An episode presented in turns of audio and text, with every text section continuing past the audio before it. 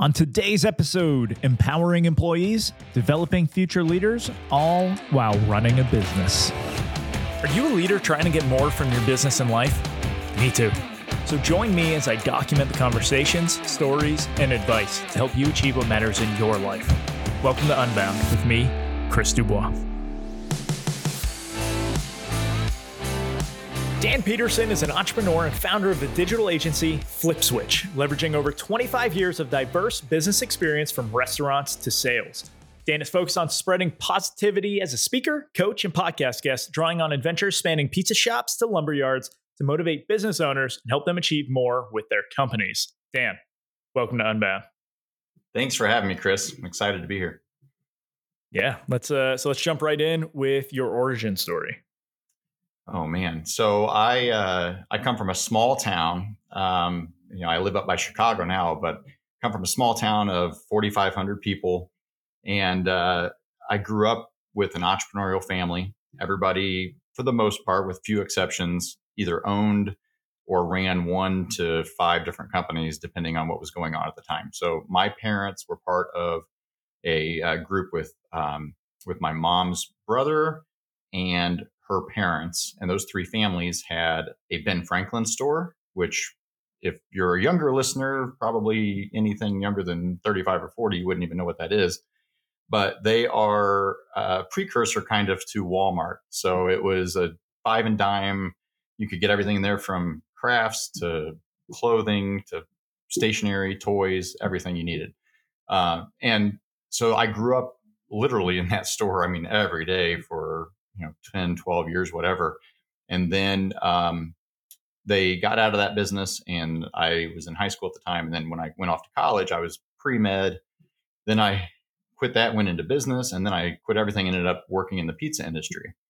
And that's where this whole thing kind of started. So i worked for two different pizza places and one of which was papa john's. Ended up they wanted to make me the regional manager over the midwest or a couple states.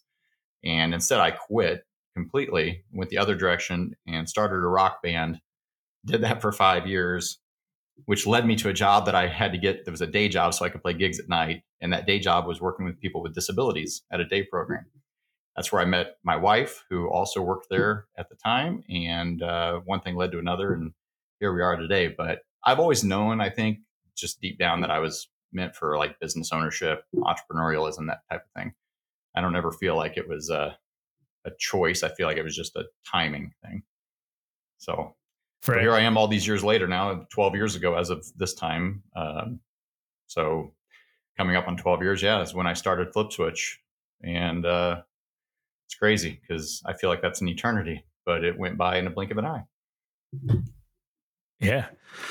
All right. So I'm going to start with the most pressing of questions. Perfect. What was the name of your rock band? It was Eclectic Theory and it was uh, very eclectic. It was an originals band. We played a few covers and stuff in there for good measure, but uh, we were really popular. We were in Champaign, Illinois at the time. You know, University of Illinois is there, and so you have a large student population to play to, and we packed the house everywhere we played. We were we were good and we had fun and All right. did a good job at it. But nice. Everything has. Yeah, I still play. Uh, surviving yeah. Any surviving YouTube videos? Oh no, no, it was pre YouTube. Thank goodness. Uh, it was more MySpace. Um, there was there's a couple yeah. videos out there somewhere. There is one on YouTube, I think. Um, they got put up through the small little record label that we were on at the time, but um, but it was fun. We toured a few times. Like I use that word loosely. I mean, played some shows out of state, like East Coast and back and stuff. But I'll tell you this: from a business standpoint, running a band or even being in a band is way more difficult than anybody imagines unless they've done it. And I almost recommend that, I don't know if recommend, but there's a definite parallel there between entrepreneurship and running a band, especially back then when we didn't have social media. So like you're out hustling, you're making flyers, you're putting them on telephone poles, and um, but running that from an internal standpoint with you know four or five other guys that you're trying to get on the same page, and it's something else. So yeah, it's definitely something that I think probably was just a necessary step in my overall journey to where I'm at today. But I still play. I still I'm a solo musician now. I play around Chicagoland. I play once or twice a month at at shows from bars and breweries to private shows, and it, I always joke that it keeps me sane, keeps me from all the issues that you deal with in business. So, yeah, I can imagine that. I don't. I got. I I play a bit, but only uh, very local shows, as in for my kids. so, hey, man, that's the best um, ones. That's where that's the yeah. best. So, going back into business world now, uh, you have, you've worked in a lot of industries. Uh, what are some of those key principles that you think apply across the sectors, right, for creating the success? Yeah, um, having worked with so many different managers and so many different industries, there's just such a lack of good management out there. And I mean, I had some really good ones, but I had some really bad ones. And I think that we're we're finally coming to a place now. I feel, and obviously I haven't been out in the workforce in a long time, but I I see it from like a thirty thousand foot view. Right, I'm I'm seeing businesses. We have clients coast to coast. I'm seeing kind of like from that higher view what's going on, and I'm realizing now that I think we're in a place where a lot of owners and managers are starting to realize that people have lives outside of work. And for the longest time, and it's we're certainly not cured from this yet. There's still a problem, but we're getting there. But I think there was for the longest time just no empathy or sympathy to anything going on in anyone's lives outside of the four walls of that business. So if you were sick, yeah, you had to struggle to get a day off. But if your kids were sick, if your wife needed you to run somewhere and do something because something happened and you got to go get the kid or, you know, anything going on in your personal life, there was no room for that in the workplace. And you were chastised for it or punished or in extreme cases fired, you know, um, for things like that. And nowadays I feel like, especially with remote work and just kind of how things have changed in the last couple years, I think people are just realizing that life is short and it's time to start putting work as not such a high priority on the overall scale of what's going on. It's just not that important right. in the end of things, you know? Yeah, it's, I think uh, employees are starting to force the mindset of looking for the employer looking for outcomes rather than just output. Right. So it's like, yeah, I can take a break, pick up my kids in the middle of the day and still get all my work done. Like watch, you know? 100%. Yeah. Uh, and since people have the ability to vote with their feet, it's like those companies that'll enable that are going to be the ones that stick around. So very true. Um, yeah. Let's uh let's shift into just entrepreneurship in your your journey, I guess. Um, for what advice would you have for those entrepreneurs that are struggling with like motivation and you know just getting the right mindset like how can they shift that uh, maybe even you know what habits would you recommend so that they can actually achieve everything that they're aiming to? It's uh, it's kind of like the golden question to be honest with you. Um, i think that two parts to this. I think one you have to find something that you love or certainly enjoy doing and i think that's hard. Even for me that's hard. I've run this company for 12 years now and it's there are plenty of days, I'll put it this way, that I wake up and I'm like, is this what I want to do for another 10 or 12 years? Or part B of that is, is this what I could best, how I could best leverage my time? You know, because I feel like I do have a lot of skill sets. I do have a lot of interests, a lot of things that I could monetize. And I don't know if like maybe I'm wasting my time with this and should be doing one of those. But at the same time, I started the company, and this is a big touch point on this. I started the company out of a passion for small businesses because I saw the problems that they were having. When FlipSwitch started, we were a web design company. And for the first couple of years, that's what we did. And then I quickly rolled it into social media. And that's been that way now for the last decade, um, where we do that for the client. But it was, um, it was out of a need for these businesses that don't have the extreme budgets of bigger companies that they're up against. Almost like, ironically, kind of like the uh, the Ben Franklins versus the Walmarts. To my earlier point, I mean, these small business owners, you know, obviously back then when my parents ran that store, they didn't have social media. It was newspaper ads and local word of mouth in a small town.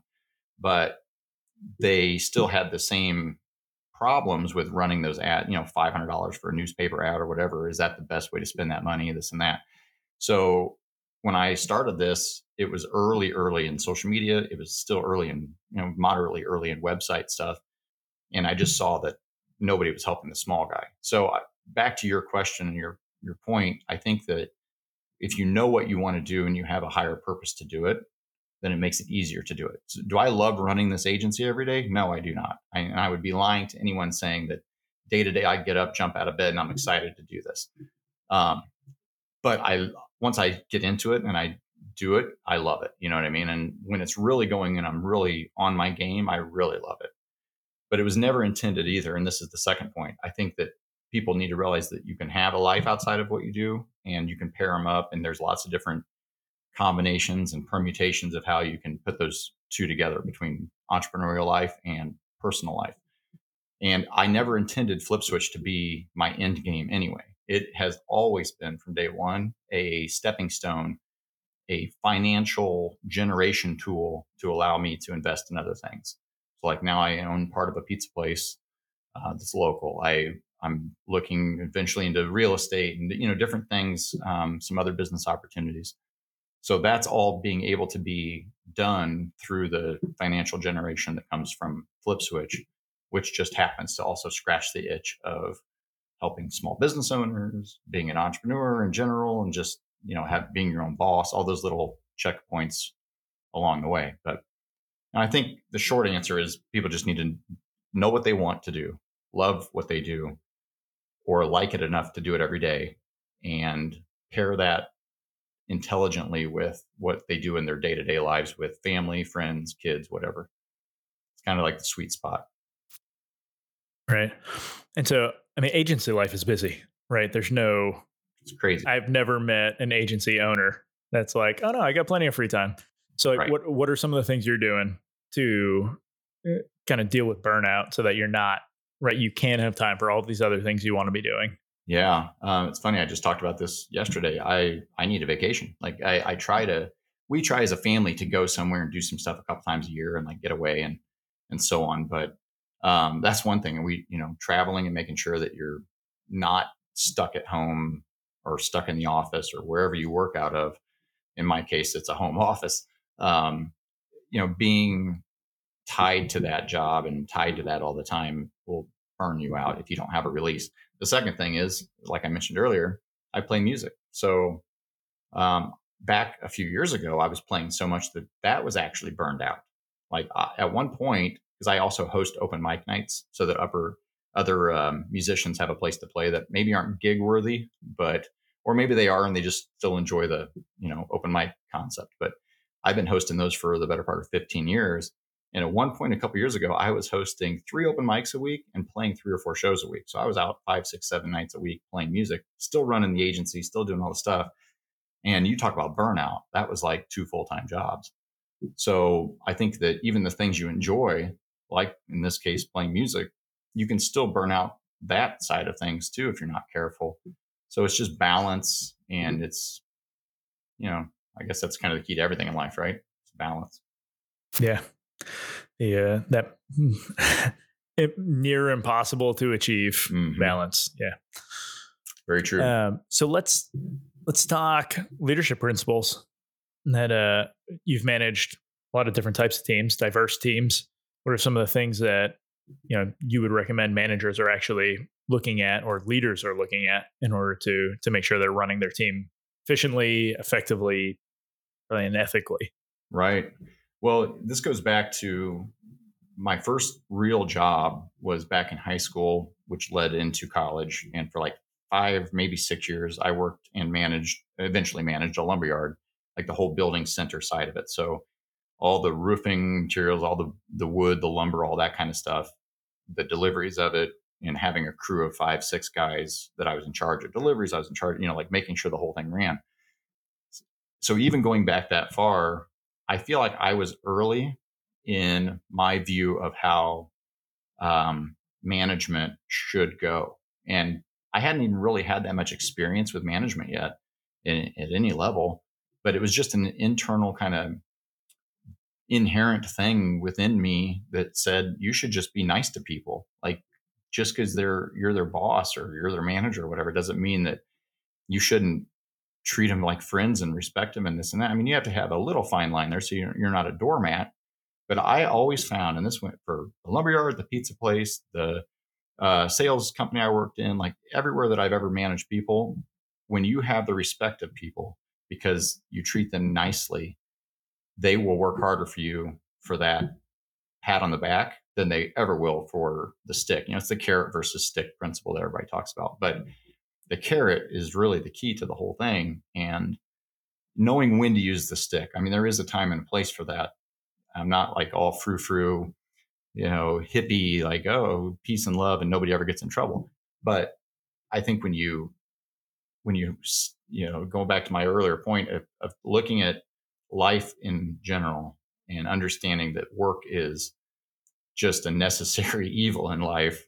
I mean, ideally, like if none of us had to pay for anything or do anything, none of us would be working. We'd all be out doing something that we love to do or working on something we love to do, maybe. I do think that work is part of what, you know, we're meant to do. Like there's a internal business kind of mindset that everybody kind of has, like whether you're building a brick hut in the middle of a desert or you're doing like people have they need that, you know, like they need that purpose. But let's not forget that too many people go to these glass towers and work for 50 years and then retire for 10 years and die, or if they even make it that long. You know, there's, a, I'm going deep here kind of from a meta level, but it's really, um, there's just a lot of perspective that you can gain. So I, I feel like I had that perspective early, like just in me for whatever reason. So I always felt that and I always saw the results of working with people and managing people. When I did it from the way that I knew how to do it, no management training, no schools or classes on this. It was just an internal thing saying, hey, just treat people with respect.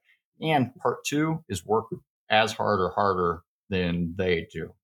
If you always lead, then people will follow. If you're trying to push them from behind, you know, everybody's seen that meme where you know trying to push all the people versus leading the people or whatever it's it's very very true. So i nobody taught me that. It was just kind of in me. And then combine that and go over 20 years of working with different businesses and agencies and this and that and organizations i mean and seeing how so so few people do that. Like it was crazy to me especially like in the 90s and 2000s I, like i said i think we're turning a corner on this now. But back then it was like I had, I mean, some bosses like crazy stuff, you know, just jerks. Like, who, how do you even do what you do? How do you not go to bed at night thinking like, boy, I was terrible today to my people? Like, I, it just didn't make sense to me. So I just never had that in me. I just feel like I've always been a pretty nice guy. yeah, I, I think something something that a lot of people probably don't realize as well. Uh, like I was in the army for active duty for seven years. Wow. And even Thank in you. the army, I had leaders who were terrible bosses, like mm-hmm. making the worst decisions, right? Just making everyone miserable. And it's like, mm-hmm. why? But a lot of people from outside the military think, oh, everyone in the military has great leadership experience. They're awesome. Like, it'll be great in the corporate world. It's like, no, we're just like everywhere else. Like, some people just don't get it. Uh, yeah. But I thought of two quotes when you were just going over that stuff. One, one is I don't know if someone else said it, so I quote. I, I say that I created it, and I'll just let people Fair run enough. with that. I'll go with it. Uh, but n- no one's ever been hurt from a pat on the back, right? I just Very like. True. Why would we not just like? I did it yesterday in in one of the Slack channels with my team. It was just like, hey, just want to give you a friendly reminder. You guys are awesome. That was it. Yep. And like one one person was suspicious that something was happening, but everybody else was like, thanks, appreciate it. um, but then there's also a, I think it's General Mattis said it. Could have been someone else. Um, so apologies if he's listening to this this podcast episode. Um, when your team knows how much you care, they will care how much you know. And yeah. it's it's amazing just by showing up as a leader, right, and doing the right things. Your team is going to act accordingly, and you're actually going to create a better environment to actually get the job done. Sure. And so, yeah, it's yeah, leading by example at all levels, from the physical, like right, you know, putting a shovel in the ground kind of mentality to the mental side of things, where it is a pat on the back. They did a study. Um, I'm pretty sure I read about this a few years back. That uh, I don't think I'm making it up, but uh, I saw an article that said something about um, we're not very good at quoting sources here, are we, Chris? We we kind of we, we're not neither one of us okay. Well, That's all right. Um, we'll leave it for the show notes. perfect. So uh, yeah, there there was a study done that people would much rather have a pat on the back when they're doing something good and a you know attaboy as they call it um, versus a monetary bonus to a certain point. Now, obviously, if the bonus is like twenty thousand dollar bonus, it's like all right, but like just you know that that short little quick like, hey, you're doing a really good job. Thanks for being here. Thanks for doing this.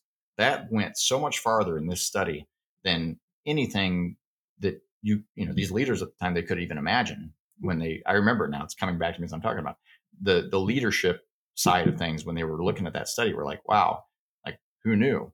And to me it's like well I knew when I was 19 like it just it's common sense to me and I think that the world is finally starting to get as much as we we lack for common sense in 90% of areas nowadays at least we have it we're starting to see it from a leadership standpoint that people want to be with people that are friendly and nice and also work hard and just aren't jerks. And I just think that that's kind of the whole trick to building anything successful. And I mean, it even goes to my agency. You know, like not my my employee side. I'm talking like the uh, the client side. When you treat people that are paying you, you know, with respect and you're friendly and you have empathy and you understand like if they're like hey you know i i got to pause services for two months because this or that happened or you know like instead of like being like nope you're on a contract you can't do it eh, you know like having that knowledge and that uh, that decision making capability from principle built on principle to say you know what? That person there's something going on in their life. They need this break. Like i'd rather lose the money for my company and then every time I've had to do that, which happens more often than people realize, uh, if you don't run an agency and you don't, or if you do run an agency and you don't come across that, I'd be very surprised. But it's happened to us a lot, probably a few times a year forever. And every time that I make that decision to say, all right, you know, pause it, we'll catch up when things get back on track in your life. Every single time that ends up being something positive coming from that, whether they sign on for longer or they send um, referrals to us like immediately after that. It's always like a timing thing. You can see it happen in real time. It's not like I'm making it up and it just happens to be coincidence. It is pretty much every single time I've done it, something good has come back from that. And you know, that's not why I do it. I don't do it like, oh, if I do this, they'll probably go tell five people about me. It's more about just doing the right thing and living in that pocket and trying to just treat people the way you want to be treated. You know, it's pretty simple. Right. And by building that goodwill, yeah. like it gets to the point where you don't have to ask for things just right. by, you know, being a good person, doing the right thing. That good will follow because people know that, right? You have the reputation of being someone worth working with because you're going to do right by everybody. That's so, it. yeah. And every business yeah. owner listening to this can put this, or manager can put this in play because every single business that has any type of customer service at all, which would be 99%. I can't imagine somebody that doesn't have some kind of customer, right? I mean, that's the point of business. Mm-hmm. So basically, every business owner, if they just implement that kind of mindset for their customers and their employees, they are going to grow that business tenfold over the same amount of time as somebody that doesn't do that, both from word of mouth and from simple karma, you know, where you're just, you're building, you're putting yourself in a situation where people want to help you. They want to pay you in this case. They want to be part of the team, part of the client base, you know, whatever.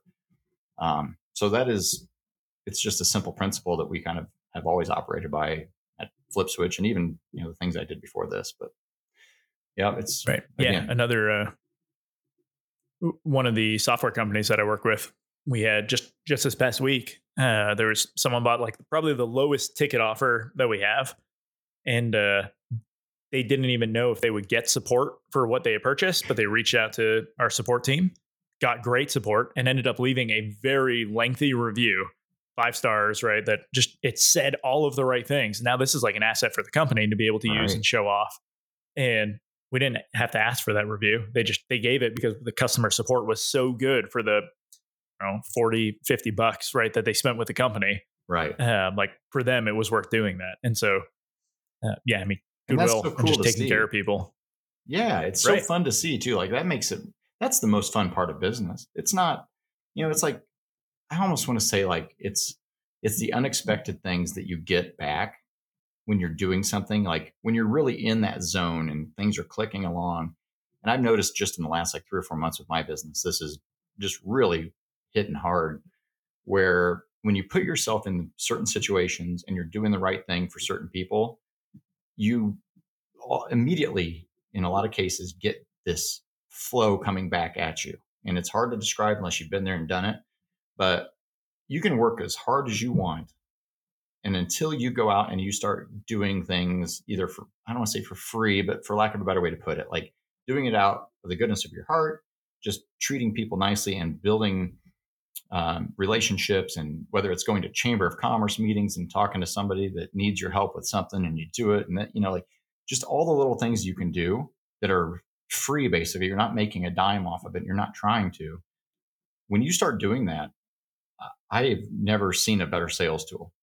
It's like all of a sudden 10 people call your company and be like hey so and so told me that this and that and like we want to work with you too. And i mean i it's happened so much in the last three or four months. It's scary for us. But it took me like because I kind of had retreated back to my office for a while, mm-hmm. and like as soon as I get back out and I start going to the meetings and doing the stuff and like the, you know the local stuff that I can do and being on committees and all the little things to give back to the community. Even though we're a national company, I I mm-hmm. really try to focus locally first because one I live in second biggest city in the country or whatever, so it's it'd be stupid for me to not look locally. But it's more about just that Ben Franklin mentality that I grew up in of, you know, we're a small store in a small town helping a small handful of people on the grand scheme of things, but you treat every customer right, you do the right things, this and that. And then when you take that to scale as a bigger company and you're doing it at a national level, but you still have that local kind of vibe and feel and push, um, it really pays dividends. That's a big tip for your listeners right there. I hope somebody takes that and implements yeah. it. How are you like when you're achieving these things, right? And seeing these like that this action led to this result. How are you capturing those lessons so that you can kind of share it with your team, show like actually give them demonstrable proof of what's working? Yeah, um, I'm very hands on, and and that's not even the right word. Um, it's a better way to put that. I, it's part of the culture.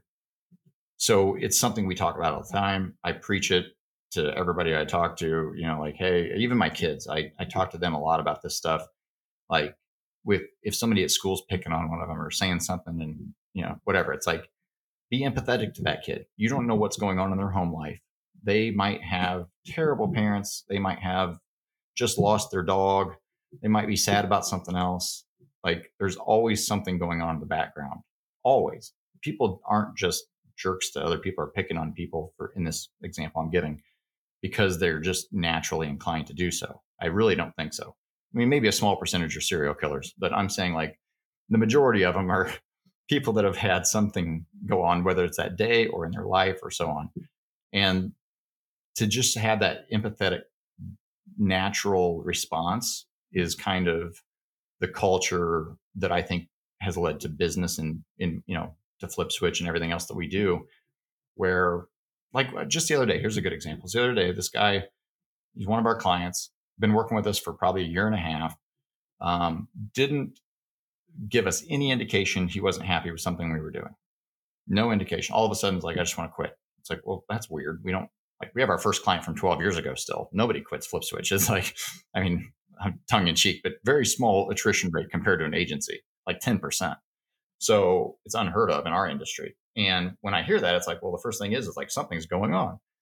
So when I find out, and it's really something as simple as he didn't like some of the times of day that we were posting. Now we're doing things on a data driven basis. So we're looking at when the algorithms are best going to show this uh, content to the viewers and so on. He's looking at it like, well, we're only open two thirds of the normal business hours and we mm-hmm. need it to be a certain time. And so as soon as I was able to explain it to him and say, look, there's a reason by what we do. You paid us for our expertise. You're not paying us to just sit here and look pretty. so when as soon as I was able to explain it to him, and instead of flying off the handle and being like, "Nope, you're stuck in a contract," you know, like whatever, because he was trying to get out early. Now he's still a client. I explained things to him, showed him why we do what we do, and there was some other miscommunications that had come through my team, and I set all that straight because we're human. We're just because we're a good agency doesn't mean we're perfect. And so there's communication issues, and part of it was his fault, some of it was our fault, and you know I had that conversation, and I did it from a human standpoint. And now he's still a client, and I guarantee when it's all said and done, he's a lot more likely to still refer us to people, probably more more likely, to be honest, because we resolved the issue, which in this day and age is a, you know, kind of a lost art. I feel like people just they'd rather just throw it away and not deal with the problem. So I come in as the owner, fix it, leave it well, and you know now we're back on great terms. Right. So I just think, think a lot of these issues. Yeah. Oh, good. I think a lot of them stem from just expectation management, and it sounds right. like that was the case here as well, right? Mm-hmm. He he believed one thing should be true, and then as soon as you reset those expectations, he's like, "Oh, you're right. Like it makes sense." And now that he is someone who's actually going to refer because of like it became so clear right that, like oh the expectations were just misaligned and that so is huge a lot of people just look back on that right sorry yeah. i didn't mean to talk over you yeah the uh yeah expectation management in agencies is probably the biggest industry i've ever seen that's um that that's a requirement and it's an ongoing thing too like we have clients that have been with us for five six seven years that never talk to us it is the craziest thing. It is set it and forget it. And thankfully, we do such a good job that that's capable, but it shouldn't be. Like, really, like they should be communicating with us and vice versa. But we reach out, they don't, they don't even get back to us. It's like we can't care more than they do. So we do the best that we can on our end. And, but, you know, like setting those ex, I guess the expectations in that case were set so well in the beginning, maybe that they're just super happy with how it goes, but it is something that should be ongoing. So if there's agencies listening to your podcast right now, that's a big key that will save a lot of attrition. I mean, we don't, like I said, we're like 10% attrition rate. It's like in agency land, it's unheard of. Nobody, I mean, 300% maybe is normal. Like to turn over your entire customer base every year three times is more normal than 10% and to have the same clients for some of them for 8 9 10 12 years it just it just speaks to what we do. So i think that gives me the leg to stand on when i do these podcasts and it's like well what does this guy know? Well i, I clearly know something because it's working across our country you know clients coast to coast and it's working. So right. No, I mean even you you mentioned a year and a half with that one client, and it was like just that is like it's like wow, you got a one for a year and a half. Like it's, it's awesome. Right. And that's like one of our newest ones. Most of them are like three, four, five, seven years. So it's cool. Uh, expect as soon as you can nail expectation management. I mean, even one of the there's two like really big challenges that a lot of agencies face: lead generation. Right. It's just it's really hard to get more leads in the door. But then the second one is scope creep. You end up mm. like operationally just losing so much profit because you're accepting of all of this additional work that you're not billing for. But if you set the expectations right at the start, good. Like you're right. It, it's easy to say, hey, that's not what, something that we're doing right now. We can get in a separate project. Maybe we can't add it to the scope, but it's going to cost some money. Right. And they're going to be okay with it because you've set the expectations. And so, yeah, no, that's actually, that's one of the best points that's come up in this conversation because that is very much forgotten. It's, it's the back end, right? Like, so setting expectations and here's what we do and whatever but then people try, and I'm not saying they, some of them intentionally take advantage of you, some of them don't, but you know, they try to get like more and more out of you. And when you do have that set, and like you said, you can go back and be like, you know what, like we'll do a little bit here, but that's really like a whole nother level of package or another level of uh, work, project, whatever. Yeah, we can't really do that at this price point. And when you're able to come back and say that because you've built those expectations that's that's so much more important than what i even said before that like that's a really good point chris. Thanks. Yeah i like doing whenever starting on a new project we get very clear on the problem that we're solving the outcome that we want to achieve and then we provide the solution. So now at any 100%. point when someone says hey we want to do this we want to do that it's like we can come back and say okay well does that actually help us with the problem? Does it get that desired outcome And then does it currently fit in the solution we're providing? If no for those, and we need to look at adding scope, right? And actually like budgeting for this. And it makes Right. it a lot easier for them to to realize like, oh yeah, maybe we do just wait on this. Like I see your point. Um, yeah. Nope. yeah. That's good stuff. Helpful. Yeah. Awesome. Uh, all right, Dan. Let's move into the uh, final three questions here. With Uh-oh. the the first being, what book do you think everyone should read? Oh man. Um, Yeah, it's a loaded one for everybody. what book should everyone read? Well, uh, the one that I think I've had on my, uh, I just got it recently, but I've been reading it is, um, I forgot the name of it. The Happiness Equation. Is that? No, I don't know. It's uh, Sounds Mo right. Mo Gawdat or Gawdat. I always say his name wrong. Um, Mo Gawdat, I think is how you pronounce his name, but uh, it's um, it's a book on happiness, and uh, it's he's just a very intelligent individual in it, and it works really well uh, for people that I think dwell on negativity, which is me. Like I sound like I'm probably happy-go-lucky, but I get I can very much get in a pocket of sad slash worry and fatigue and so much stuff. And uh, the that book has a lot of principles in it that are just very common sense. Like, hey, if you're driving down the road and somebody's um, flipping you off and throwing stuff out the window at you, which just recently happened to my dad, actually. Um, he'll probably listen to this and get a chuckle out of that. But uh, the um, it's a crazy story for a different time. But putting that in your pocket and and just saying, you know what, kind of back to my earlier point, something's you know going on with that guy. I'm going to count three things right now, say them out loud. Three things that are that I'm grat- uh, grateful for.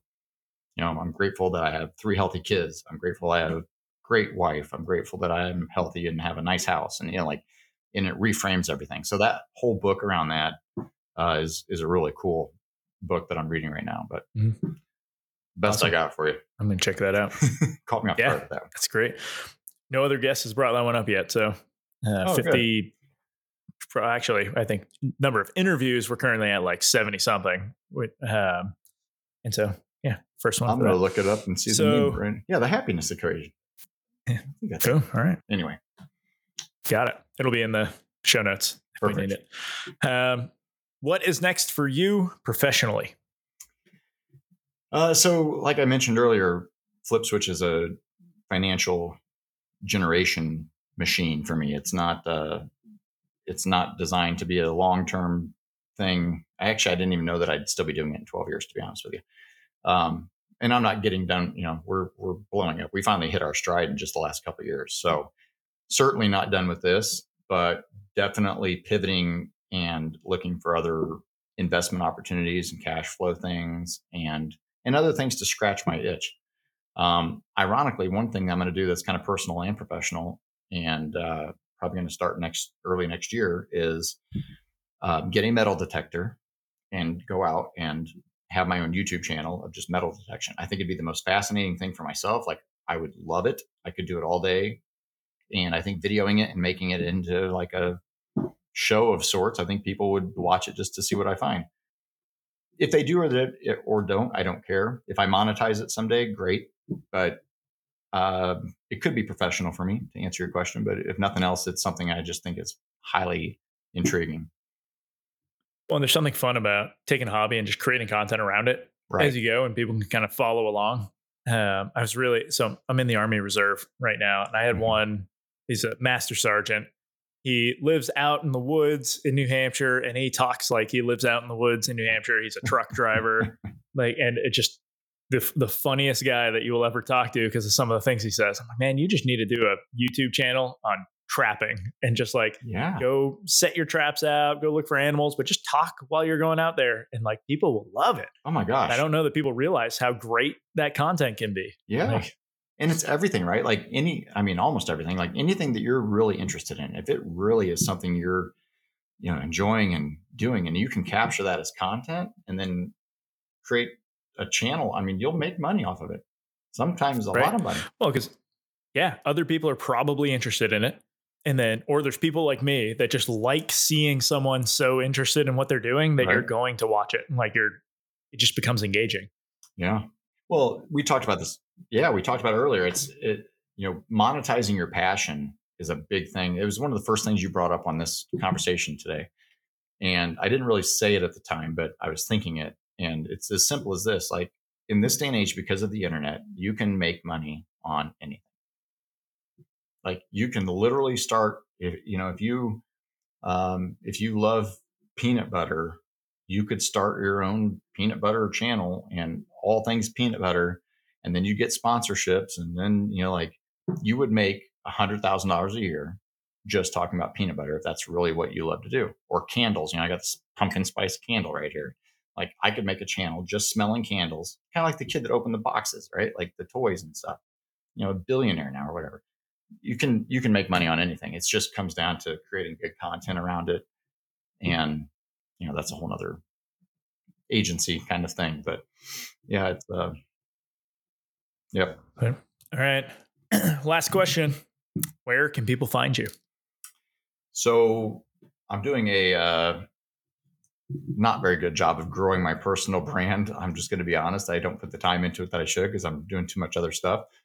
But um, I am trying to build it. And uh, if you want to follow me on there, you can do it at pretty much everywhere is Dan Peterson Official. There's a lot of Dan Petersons. It's not a very catchy or unique name. I feel so, you. Yeah. So Dan Peterson Official is kind of everything. It's usually got a pink logo, which is kind of a nod to the fact that I have three daughters and um, and nobody uses that color, especially mostly men. So um, so I'm trying to be unique in that regard. Uh, for the business, which is a little more important, you can find us at FlipSwitch social media everywhere you look, or FlipSwitch Consulting Group. It's the same company, two different brands. Long story, but we're orange and blue. If you find a flip switch that's orange and blue, that's us, like this right here. There you go. Okay. Awesome, Even though they can't see that, me. I just realized they, I'm pointing yeah. to my shirt. You can see it, but they can't see it. Anyway, they can see it. They can imagine it. That's fine. That's right. Good enough. Uh, yeah. Hey, thanks for joining. Great conversation. Thank uh, you. excited for this one to go live. Yeah, this is a lot of fun. Thanks a lot, Chris. If you enjoyed today's episode, I would love a rating and review on your favorite podcast player. And for more information on how to build effective and efficient teams through your leadership, visit leadingforeffect.com.